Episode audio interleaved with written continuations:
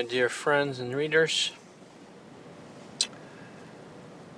Today, I want to discuss something that is everywhere in our world, everywhere, and within many people, and it is hate or hatred and I want to discuss how that relates to Christians, to faith, and to I also want to talk about how I personally feel about that.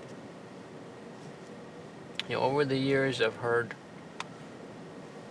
um, friends, other people, people on television, you know, acquaintances, whatever, talking about, you know, I hate this president. I hate this and this athlete. I hate this and this person. And it was always amazing to me,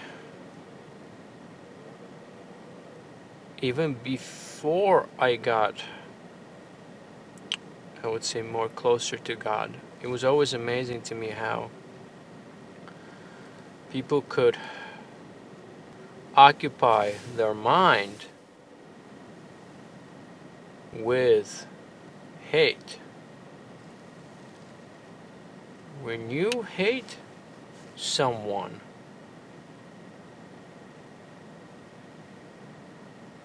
you are taking up a lot of space within your mind and your soul and your being with that hatred. When you hate,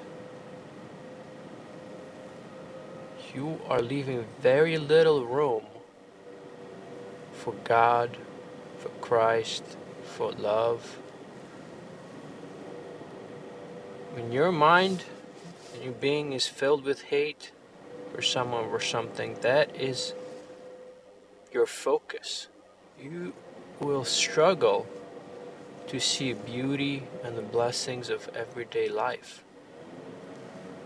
You may have issues and trouble in your relationships as well. So, is this concept of I hate I hate this person. I I hate these people honestly I'm not sure if I've ever felt this even the worst of people who've done really bad things to me.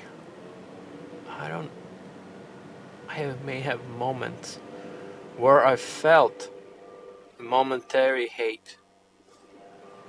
And it did occupy my mind completely and that, eh, that type of really real anger that rage. But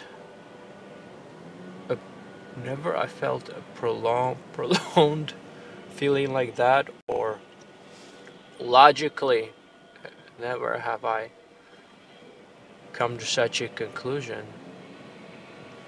And of course, the way Christ, apostles, the early church teach about this is you must hate the sin, not the sinner.